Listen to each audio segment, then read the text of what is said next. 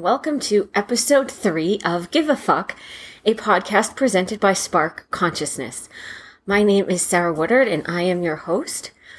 Among other things, I am a certified shamanic practitioner, Reiki master teacher, activist, educator, speaker, and award winning children's author. I am also a fierce defender of the underdog, which for me means wildlife, companion, and work slash farmed animals, Mother Nature, and Gaia herself. I care deeply about my fellow human animals and believe that when we learn to live in harmony with nature, we also live to learn in harmony with ourselves and each other. I am fearless about doing my own inner work and growth and am passionate about helping create a world where all beings are respected and honored. I have a deep connection to Gaia and feel particularly connected in the presence of the beautiful Colorado Front Range. When I am not busy working to present information about living in harmony with Mother Nature, I share my time with three wonderful cats, enjoy bird watching, and experiencing all the outdoors has to offer. My life journey to this point has been filled with twists, turns, and changes, as has everyone's. For me, the constants from birth to now are a strong connection to Gaia, a deep seated need to serve and help create a more compassionate and healthy world, and a love of both learning and sharing my knowledge. Those lifelong constants are what brought me to this point. All of the knowledge I've acquired in the process of learning to live my life in harmony, as well as the new information I come across, are the inspiration for and knowledge bombs in this podcast. Through connection to nature, I help young millennial women and others feeling lost expand their knowledge, feel connected to the world around them, and live with greater compassion. Show is to provide some fun facts or tips or what I call knowledge bombs to, and sometimes other resources to help kickstart your learning process. Please remember that uh, Give a Fuck is spelled F asterisk K if you're trying to search for it on any of your favorite podcast uh, apps. The format for this show, as always, will be this introduction and then a quick life update, the seitan of the show, and then a quick wrap up and housekeeping. So, actually, for today's life update, I wanted to circle back to last episode where I was talking about inclusion varnishing, specifically really involving this time of year and the winter holidays and how people say holidays, but they're not actually talking about more than any holiday other than Christmas or displaying decorations that are anything other than Christmas, even if they're well intentioned. Um, that actually wound up being some really great, powerful conversations over the past uh, couple of weeks, and I wanted to share that with you really quickly. So, the first is um, the apartment complex where I live, they have, you know, like that office area where the community manager sits and little lobby space and whatever. And I knew when I walked in there what I was going to see, but I did it anyway. And sure enough, I mean, they weren't overtly Christmas. There was there was a Santa, but it wasn't like a huge Santa. There wasn't a huge tree, but it was still very overtly Christmas. It was poinsettias, which are red and green and are only available at Christmas time. There was, you know, Christmas lights. There was a small Santa, and there was can a candle that literally smelled like Christmas. And I don't have a problem with any of that, but I once again felt left out. And so I asked our community manager if she could perhaps add some Hanukkah decor. And her response at first was a little eh. And I kind of talked her around to saying, well, I'll think about it. Which in my mind always meant no, because whenever my parents wanted to say no, they just said, I'll think about it. Because they didn't really have the boundaries to be able to say no. So I was, my back was up for about 24 hours and I was, but I, there was like, what else was I going to do? But then I got an email from her saying, Hey, Sarah, I got approval to put, um, some Hanukkah decor in the lobby. Which of these Hanukkah menorahs that I found on Amazon do you like? So I picked one out and I was so grateful that I actually walked over, um, to see her and gave her a copy of that book that I referenced in the last podcast, Batia's Lunch. And we wound up having this really beautiful conversation about how, you know, she was, she genuinely thought that that decor was just, the time of year, winter holidays, whatever. And when I really got to explain it to her, she was like, "Wow, I never thought about that." And I was like, "Yeah, why would you?" I said, "You know, when you when your ho- holiday is already included, you don't always see what's not included, right?" And I said, "You know, but even if I move, like hopefully now I've made things better for any other Jewish people that live here now or in the future and might not feel comfortable saying something. And it wound up being this really beautiful conversation. Um, and then a few days later, I went to go see my acupuncturist and she I know she she's very mindful and she's she's she presents as somebody who genuinely tries to be inclusive but doesn't always know how nor does anyone always know how right and um I was telling her about this conversation with at my apartment building and she's like yeah I wanted to talk to you about this what do you think about what I did in the waiting area and I said I get that you were trying not to be super Christmas but it is Christmas she had Christmas lights in a, I mean, it wasn't around, and it was in her, like, you know, she has like a fir tree out there. I'm like, that's a Christmas tree, honey. Like, we don't do that for Hanukkah. She's like, no, I guess you don't. And I said, the poinsettias are beautiful, but they're red and they're green. She says, well, what should I do? And I said, you don't have to go super religious and put up a menorah. Just find some dreidels. And I gave her the whole history of the dreidel game, and how it's actually more than a game. It was actually a way for Jews to protect themselves while they were studying and, and being in their religion. And the bad dudes, pick a time in history, bad dudes would march into town to try to hurt them. And so they could put their study materials, their Hebrew materials away and they would pull out dreidels and it would look like they were playing a game rather than doing something subversive that they weren't supposed to do. Um, and I said you could put that, you know, you could put the story out there, you could put out, you know, the directions and people could play the dreidel game while they're waiting.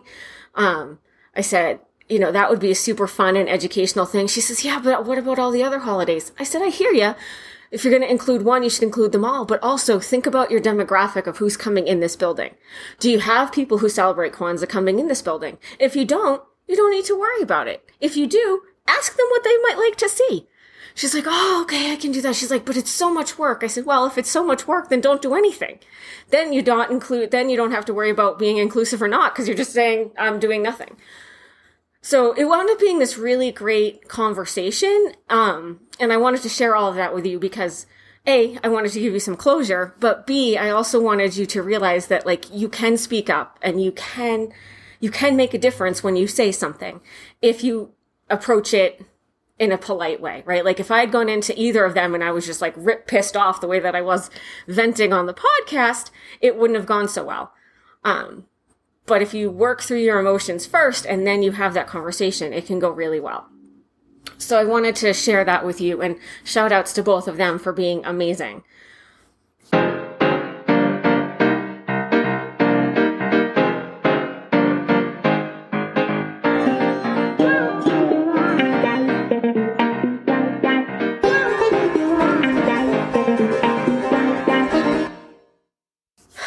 So for the Seitan today, I actually have a really cool thing to share with you guys.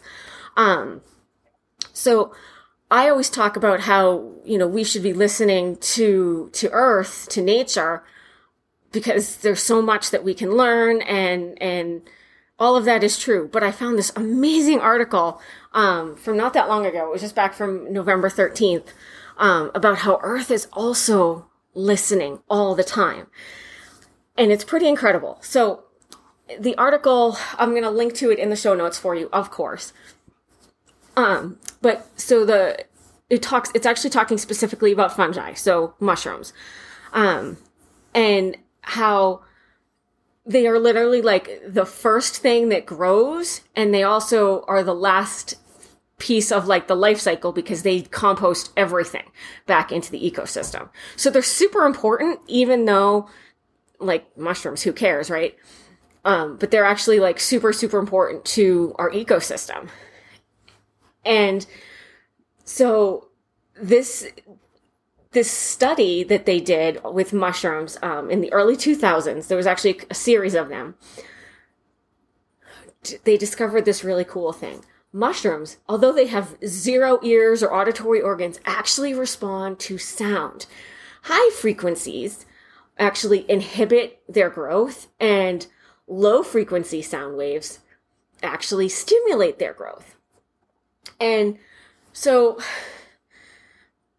they actually figured out that like during a th- and they've known for a while that mushrooms seem more likely to be hit by by lightning than than other plants and there's a reason for this. And so the the low sound waves of the thunder tell the mushrooms oh get ready because they need a lot of water to grow right? And so the low sounds of the thunder they're like okay get ready and when they when they start vibrating because they're getting ready to grow the lightning is actually attracted to them and that electricity helps stimulate their growth process it's pretty cool how that like nature just d- does all that, right? We didn't have to do anything with that. Nature did that all by itself.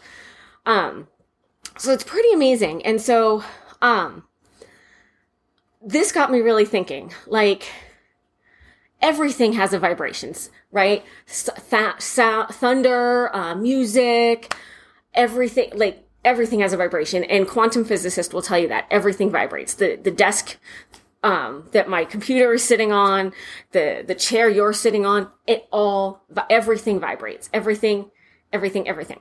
And so the vibrations are obviously vital to like how nature works with itself. But we as humans, like we can, as I always say, we can learn to listen to nature. But I don't just mean that in like a metaphysical way. I mean in like a very literal way. We can learn to listen to what nature is saying and if not communicate per se, at least like understand what's being asked of us, understand what we new, need to do to be more harmonious with the planet, with ourselves, with, you know, all the other animals on the planet. And I think this is pretty amazing. I am not a scientist by any means. I don't, I don't know for sure like how we could do that, but I do remember, I think it was, I meant to look this up and I forgot, but I think it was that sci-fi movie, um, Strange, in, Strange Encounters of the Third Kind, um, or something along those lines. If somebody knows the exact movie, please feel free to message me on social media and let me know. Um, but I think that was the name of it, where they, the, the concept of the movie was that like aliens were coming to Earth and we were trying to figure out how to communicate with them. And ultimately, what we wound up doing was using music to communicate because vibrations are a universal language. Like people say math is a universal language. Being a math dunce, I disagree. But sound, like even if you're not a musician, even if you're tone deaf, you can still feel the emotion in sound. Right? That's why every TV show, every movie has a soundtrack even people who have lost their hearing or were born without the same type of hearing that you and I have, they can put their hands or whatever on a speaker when the music, if they turn up the music loud enough and they can feel the vibrations and they can understand what is trying to be conveyed with that music through the vibrations. So this, this whole thing, I don't even really know, like, I just, it feels like there's so many possibilities with it. Like we could, we could potentially learn to actually use sound and vibrations and music to actually have a conversation with plants, with animals, with the earth herself. Obviously, we're a long way from that, but I think that the possibility of that is so amazing and so cool. Um, but in the meantime, until science figures that out, I, there's also things you individually could do at home, right? Um, I'm always a big advocate of developing some sort of a spiritual practice. And so to be clear, a spiritual practice fits into any religious belief you already have. And you also do not have to have a religious belief or even believe in God to have a spiritual practice. A spiritual practice is really just about navigating your way back to your own self. And it can look like many different things. It could be meditation. It could be, um, forest bathing. It could be sound healing. Um, whatever, you know, it's really about what works for you in your life. And really the only requirement is that it brings you joy and helps you heal. That's it. Um, and obviously, you know, let's not hurt others in the process, right? That should go without saying, but just in case. So when I, I feel like when you tap into that spiritual practice, whatever it winds up being, you're tapping into that vibration, right? Or all of those vibrations, and you learn to understand what they mean coming at you, right? So, like with for me, like I have um, tra- training as a Reiki master teacher and training in shamanism. And with Reiki specifically, like they actually do what they call an attunement with every level of it, which changes the vibration of your body. And you do start to feel vibrations around you differently.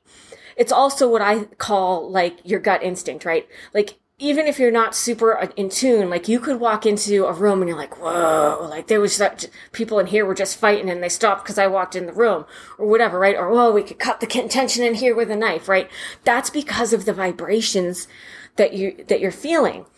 And when you learn to work with those and pick up on what they mean and what they're trying to tell you about your daily life and how you're living and what decisions you're trying to make, you start to do so in a way that's more aligned with the planet and the universe and therefore your life and your mission and your purpose. These vibrations are super cool. And I love that there's now science that's looking at them. Quantum physics, yes, and that's been doing it for a while, but also this study with mushrooms. I think it's pretty amazing that this is all happening around us and people, we're not even aware of it, right? I mean, did you know before today that mushrooms responded to thunder. I didn't. And I think that's pretty cool. So, um, I hope you will read the article and, and continue to investigate any and all of this vibration stuff that struck you. For now, I'm going to move on to housekeeping, but please do let me know if you stumble on anything else cool like that. You can always DM me on social media. So speaking of that, you can on social media, you can find me on Instagram, Facebook, YouTube, Pinterest, and LinkedIn. And with the exception of LinkedIn, my username on all of those is Spark Consciousness. Um, I would love to encourage you to sign up for the waiting list for my online course if you want to learn more about how to live in harmony with nature. There will be a link for that in the show notes as well. I'm also, as I've mentioned, going to be coming out with a digital magazine um, in October of next year, so more on that later again, I don't I don't know what the next show is going to be cuz yeah, don't know. Um surprise. I hope you like surprises cuz chances are most of the time I'm not going to know what's coming up for the next one. Um, I can say that um, as far as you know the the what is going on in my life and, and business updates, I have started working with um, an email marketing coach who's amazing. Thank you, Allie. Um, I've also started working with a YouTube coach named Jennifer. She's over in the UK and she is fabulous. Um, working on um, recording the videos for the online course. That's going to be happening very soon. Um, I've been practicing with the teleprompter. Let me just tell you, that's a trip. um, it's actually not as hard as I was led to believe it was going to be, but it's definitely a little bit different.